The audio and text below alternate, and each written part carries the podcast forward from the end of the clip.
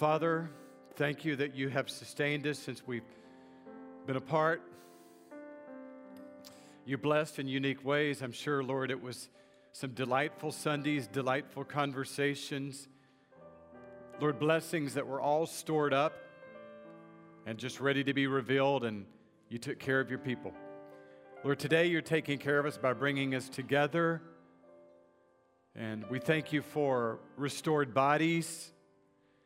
Um, Father, we do pray for that one particular blessed young lady in our church that is still in the hospital, weaker than the rest of us were from COVID. We pray for her help, her oxygen. Pray you'd bless her blood, breathe in her lungs, drive out the pneumonia. Father, she's probably never needed you more. But our church, our culture has never needed you more.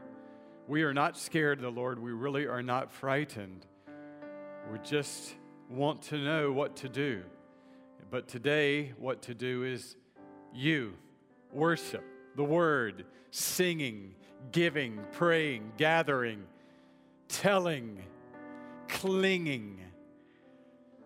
Father, for all the needs that have been brought into this building physical, emotional, marital, financial, spiritual, Lord, all the way from job uncertainty to hope that's threatened.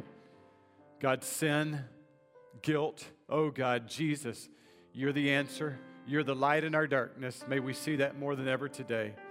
Come, light of the world.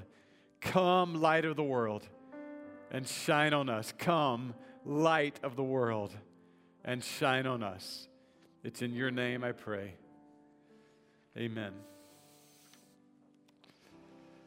When you read the Gospel of John, it doesn't take long for you to see a huge tension in that book, and it's basically light versus darkness. In the book of John, you'll see the word light used 22 times, and most of the time it's followed somewhere very close by with a reference to darkness. When you see the word light in the book of John, you always need to think of the word truth. Jesus came in the beginning of the book of John, says he was the light.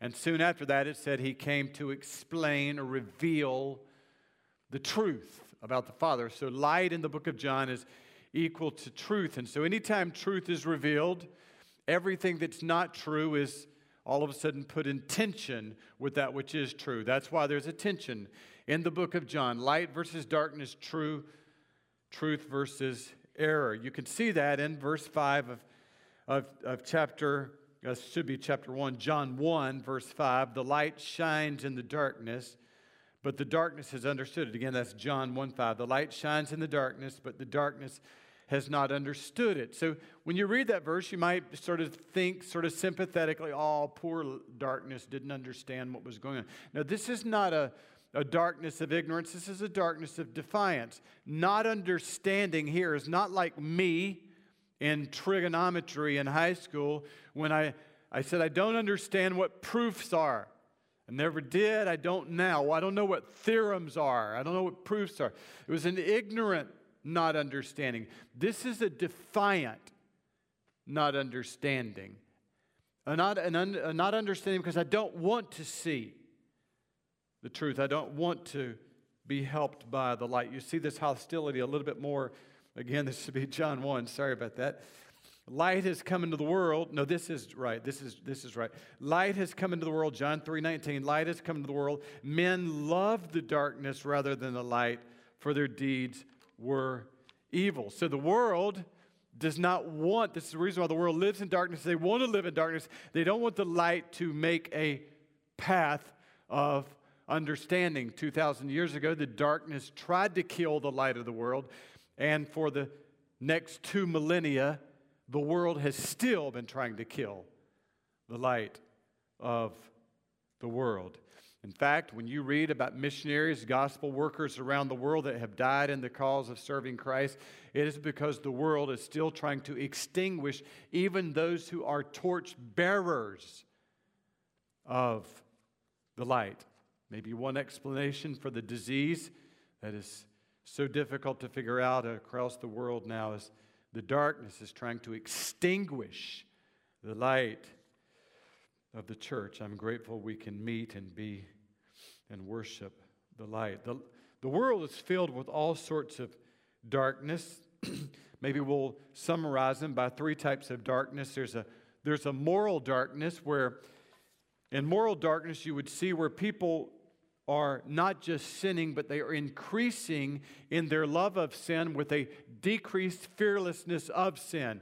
So sin is increasing, fear of sin is decreasing. They're more defiant, more arrogant than ever. I remember reading the account of the salvation experience of Rosaria Butterfield. She was a professor of English at Syracuse University and had been involved with homosexuality most of her life. And she asked her partner one day, What if all of this stuff about Jesus is true? And her partner says, Oh, I can tell you without a doubt, it is true. We're not changing. That's moral darkness. You know what is true, you still want to change. Then there is, and by the way, if you're struggling today with homosexuality, you want to read a winsome, powerful testimony of somebody being helped, seeing the light, freed from darkness. You can see Rosaria Butterfield's testimony on YouTube, January 11th, 2013. Beautiful blossoms of hope coming out of the soil of truth. January 11th, 2013. Then there's theological darkness. this darkness does not just involve a, a truth rejecting culture, this involves a truth changing culture. That is, you have more and more people in our generation, and a lot of times they are in charge of many uh, large numbers of people. They'll take biblical concepts and they'll change the meaning of those concepts and they will speak for God, change the meaning of what He has said, even though God has already spoken for Himself. Even this past week in the world, we saw a leader of millions of people in the world not just rejected truth, but encouraged millions of his followers to believe that which his change involved. He encouraged theological departure, so it led to more moral darkness. Third type of darkness is a physical darkness. We are all familiar with that. This is a common darkness. This is a darkness of um, pain of living in this world. This is a report of disease that takes the life of your friend. This would be the darkness of, of an entire village being wiped out by a natural disaster. This is a darkness of injustice. This is a darkness that we've seen a lot in this past year, not just violence, but almost an increase in the delight of being cruel in this world. It's a physical darkness that's increasing upon the land. And in the midst of all of this moral and theological and physical darkness stands one who makes a claim that can eradicate darkness. John 8 12, when Jesus spoke again to the people, he said, I am the light of the world. Whoever follows me will never walk in darkness, but will have the light of life. What a massive claim. I've done this to you for 18 years, but I just can't resist. Can you imagine me standing on the stage today saying, I am the light of the world? For the past 12 days, I've been in a bed. I could get up for 15 minutes, and if I got up, I was going to find a chair, I was going to find a couch, but I was immediately back to sleep. I don't feel like the light of the world. I can't imagine anybody making that claim I am the light of the world. It was a God sized claim. Was a God sized claim for several reasons. Number one is because he was comparing himself with a major event in Israel's history. When Jesus made this claim in John 8, in the previous chapter, these people had been celebrating what was called the Feast of Booths. Feast of Tabernacles, the Feast of Tents. When God rescued Israel in their early days um, from the Egyptian army that was pursuing them, He took them to the wilderness and they lived there for 40 years and they lived in booths, they lived in tents. And so once a year, thousands of years later, they would come together for seven days and celebrate a seven day festival called the Feast of Booths. Now, during this time in the wilderness, God took care of Israel in two distinct ways. The first way is by providing them with water, which you could see you lived 40 years in the wilderness, you're going to need a lot of water. So, when they celebrated the Feast of Booths, it was a celebration first of water. And during this time, the Feast of Booths, priests would carry throughout the city streets of Jerusalem large vases of water and bring them to the altar inside the temple. And people would see the priest pouring water, and they would be reminded when God, of those days when God provided all the water for their four decades in, in the wilderness. And while all of the priests were carrying this water, on the last day, Jesus made this statement this is day seven of the feast in John 7, right before John 8. On the last and greatest day of the festival, Jesus stood and said in a loud voice, Let anyone who is thirsty come to me and drink. Whoever believes in me, as the scripture said, rivers of living water will flow from within them. Again, a massive God sized claim I'm the water that will satisfy all of your thirst. What a massive statement. I can satisfy every longing of your heart. I cannot tell you how helpless I am so often in a counseling situation in my office down the hall. People come in and dump pain that I've never heard in my life on me, and I can't help them. Jesus said, I can. I can satisfy every thirst in your life. So then, when you come to John chapter 8, this feast of booths, this water carrying feast, is over. The feast is over, but Jesus is not over. He's still there. In John 8, he's still teaching right where this feast took place. And now he's about to make another large statement. I told you God cared for the people in two ways in their 40 years in the wilderness one, by giving them water. The second way he cared for them for 40 years is by giving them light. You're in the wilderness for 40 years. You don't have flashlights. Your iPhone doesn't work. You didn't charge it up before the 40 years started. You need light. John 7, shoot. I'm sorry. I'm, I wish, I'm going to put this on a little COVID brain. This should be, this should be Exodus 13. I'm so sorry. Exodus 13. Because this is talking about something that happened a long time before Jesus was around. Sort of, sort of not. Exodus 13. The Lord went ahead of them in the wilderness, and he guided them during the day with a pillar of cloud, and he provided light at night with a pillar of fire. So for 40 years, he gave them water, and for 40 years, he gave them light. And the daytime light, you don't really know what it was like. I wish we could order that DVD and just show it today. It would be so fascinating. Some type of illuminated cloud guided them for 40 years wasn't a normal cloud, wasn't a bright white puffy cloud. This one had extra light in it. And they knew if they followed that cloud, they would get to the right destination. And then at night, some sort of pillar or column of fire burning right in the middle of the air. And they would follow that light at night in the wilderness. So the guidance of these supernatural lights was so important that it too had been celebrated during the Feast of Booths. So they didn't just celebrate water, they celebrated light. And here's how they did it.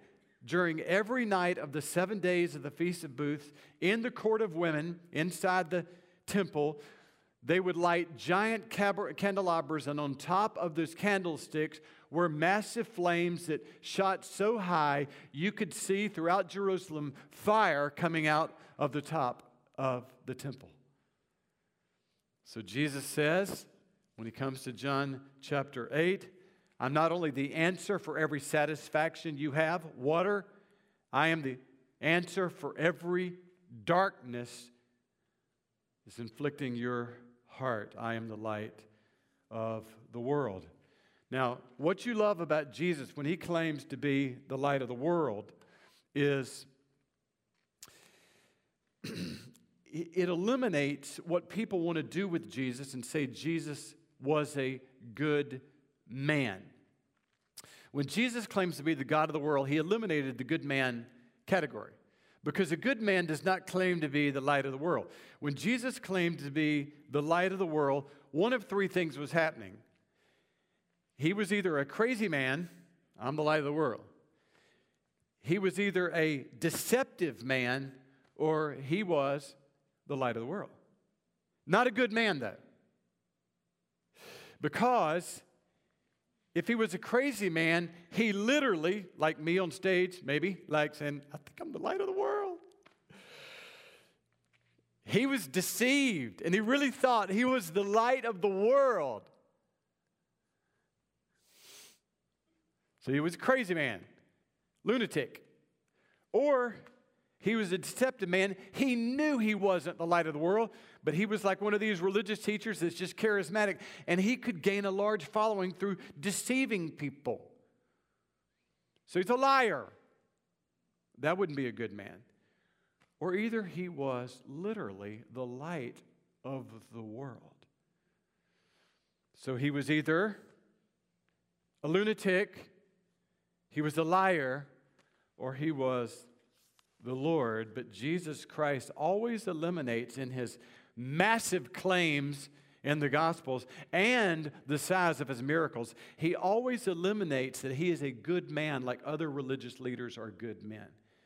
He completely eliminates that option in his teaching. So, what does it mean for Jesus to be the light of the world? Well, it means a lot of things. It means there is no other light for this world.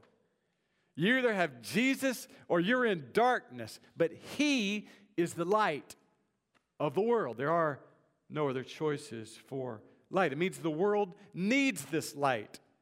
If you don't accept this light, you accept darkness.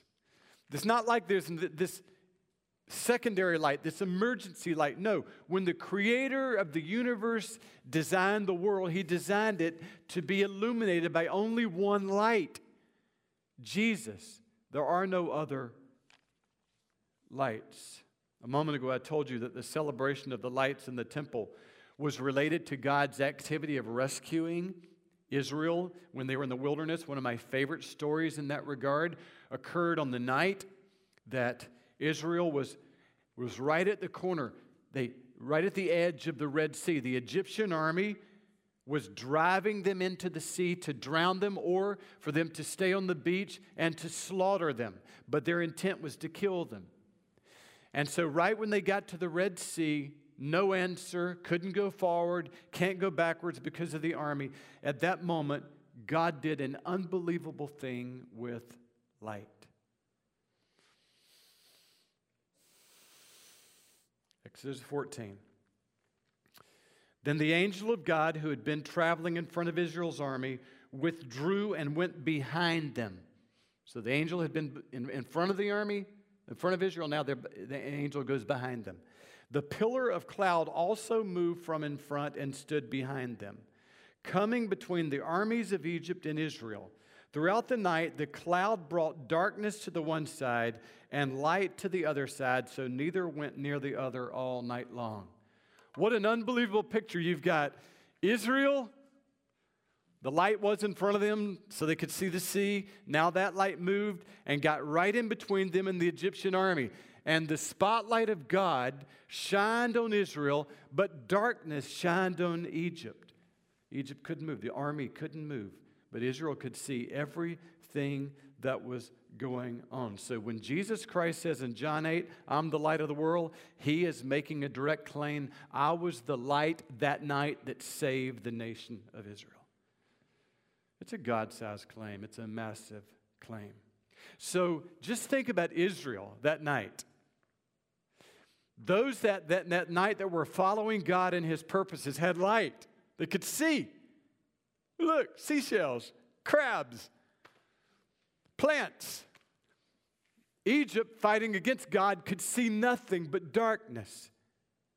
This is what the scripture means in Psalm 36 9. In your light we see light.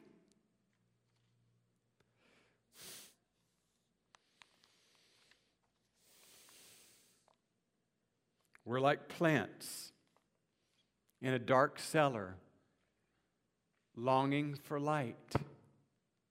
And until Jesus shines on our hearts, we don't see reality. You can know philosophy like Plato, and math like Einstein, and poetry like Shakespeare, and music like Beethoven, and art like Van Gogh, and warfare like Napoleon, and business like Drucker.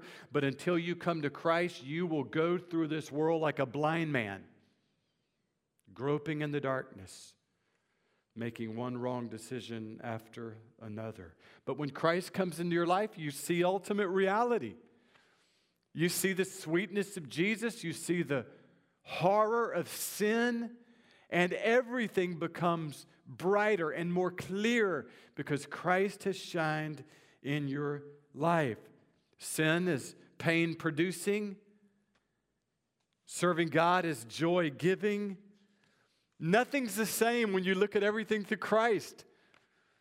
The ocean is brighter, birds chirp louder, food tastes better, music is fuller, and you might even love cats. Everything is better when Christ shines in your life. Even pain is better when Jesus enters into your darkness. I was talking with, with a struggling college girl recently about enormous pain in her life and crying out to God, Bring some light into my darkness. There's nothing but hopelessness and darkness. And one night she's reading the book of Job. I said, You know what? You being a 19 year old girl, you're probably one of five or six 19 year olds that's read the book of Job this year in the United States. But the reward for reading that, she came across Job 9, verse 33. If only there was someone to mediate between us, someone to bring us together. Job here is crying out to God, I feel distant from you, God. If there was somebody who could just let me feel the sympathy of heaven while I'm living on the agony of earth, if there was just somebody. This is one of the clearest Old Testament references to Jesus. There is someone between that knows all about heaven and knows all about earth. She's reading the book of Job, and, and we talked as she shared on the phone. It was as if she was sitting on a dark beach.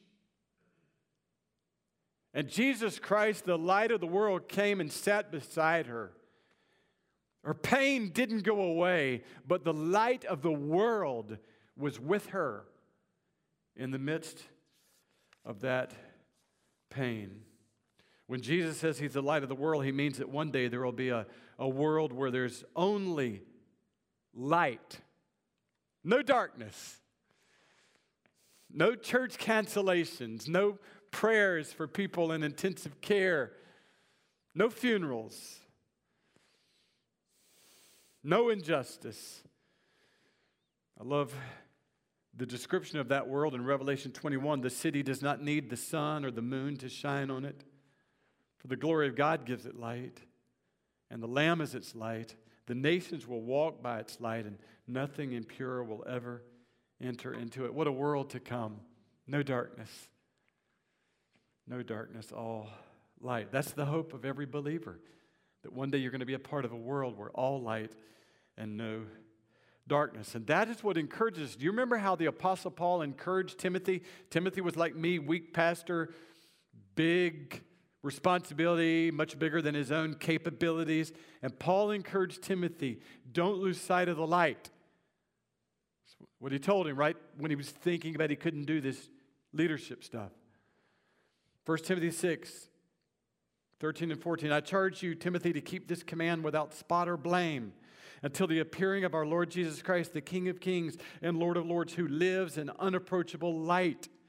Timothy, it's coming. All of the darkness, all of the confusion, all the hardship, light is, is coming. And it's a type of light that's You've never, you can't, listen, you do have hint of what it's going to be like, that light in heaven.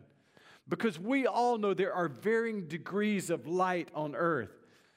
What about light at the beach at 7:30 at night?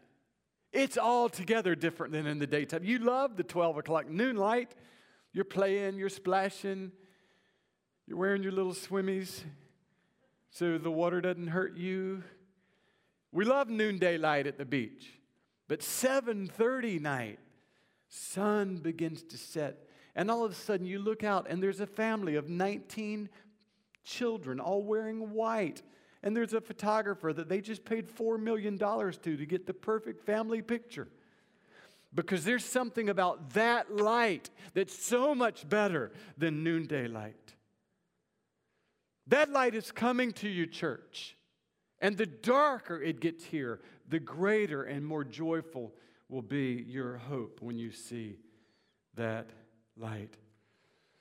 You know why you're going to go to that light? Because Jesus went into your darkness.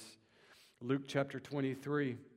On the cross, the Bible says about our Lord, it was now about noon, and darkness came over the whole world until three in the afternoon, for the sun stopped shining. Jesus Christ suspended between heaven and earth on the cross, no sunlight, all darkness. Why? Because he was being judged for all the darkness that you've participated in in your life. That's what darkness always means in the Bible. It's either a reference to sin or it's a reference to judgment. Here it's a reference to the judgment of God on the Son of God. You can see how we know that darkness is associated with judgment. When God judged the nation of Israel, uh, the nation of Egypt, a pagan, idol loving nation, how did he judge them? With darkness. 10 judgments, natural disasters. One of them was darkness. Exodus 10 21. Then the Lord said to Moses, Stretch out your hand toward heaven, that there may be darkness over the land of Egypt, darkness which may even be felt. You felt darkness before, hadn't you? It's gross, scary, it's frightening, it's weird when you feel darkness. These people deserve this darkness. They were rebelling against God. They had exchanged God for idols. Egypt deserved it. Jesus did not. And yet he entered into our darkness that the judgment that we deserve would fall on him. And the sweetest part of all of the darkness that was on Christ, it, it was planned centuries before. God's been on working on your salvation for centuries. Amos chapter 8, one of the prophecies of the coming of Christ. And it shall come to pass in that day, says the Lord God, that I will make the sun go down at noon, and I will darken the earth in broad daylight. He's been loving you a long time. He's been loving you a long time. He's not about to quit on you now. So when the world looks at you and stands over your deathbed or attends your funeral and says, Darkness has now come upon this body. If you are a believer in Christ, don't you believe? For in that moment, it will be the light of heaven for you. Can you imagine how precious it was on Easter morning? Jesus had seen the darkness of Golgotha, the judgment of God when he was on the cross. Can you imagine what that Easter morning sunrise light felt like? when he stepped out of that tomb. That's your joy coming for you in heaven. And it's just around the corner. So let me close with this. How do you know that's coming for you? How do you know that you're going to see the light of eternity instead of eternal darkness? Well, Jesus tells us. I'm the light of the world. Whoever follows me will never walk in darkness, but will have, there's the key, the light of life. How do you know if you have a chance of seeing the light to come in heaven, the, right now you have to have the light that comes out of his life. That's how the book of John began. In him was life, and that life was the light. You want to have the light of the world, you have to have the life of the world. Do you have the life of the world in you? Again, you can know that If you have the life of the world in you, producing the light of the world in you, you will not be walking in darkness. If you're walking in darkness, it means you don't see light. And if you don't see light, it means you don't have life. Those who walk in darkness do not have light, and they do not have life.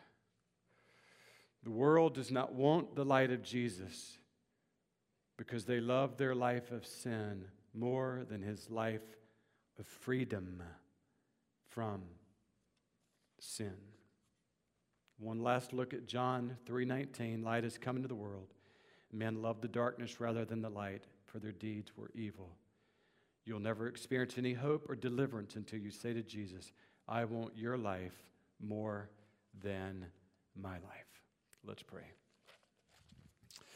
Father, I thank you for the light on this stage. It feels good.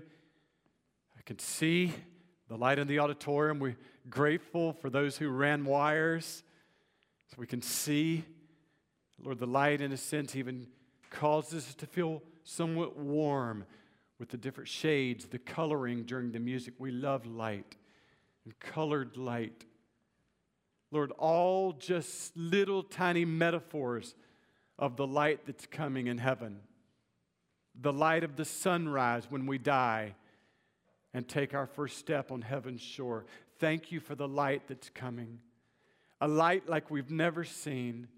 Lord, all we've ever seen on this earth is just light. But one day we'll see the source of light. We'll literally see light coming out of your mouth, light coming out of your eyes, light coming out of your hands. We'll see the source of light.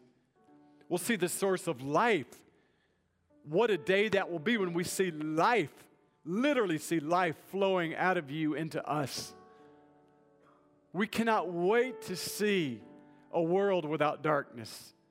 I pray that today just anybody would say, please, somebody, God, you've already shined light on them today. They're beginning to understand they've lived in darkness.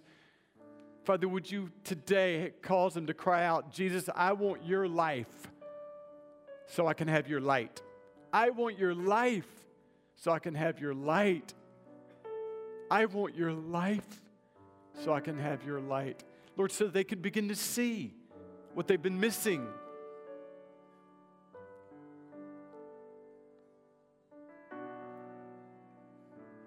Lord, save those who are in darkness. Lord, for those that are in the darkness of pain today, the grips of agony and hopelessness, would you sit down with them at school, in their dorm room, on a car ride home, tonight, at, today in their house, tomorrow at work? Would they see that the light of the world is sitting with them? Oh, Jesus, radiate hope, radiate strength in the midst of their darkness. And in your time, we trust you to drive it away with the light of your radiance. And we pray all of this in the name of Christ. Amen.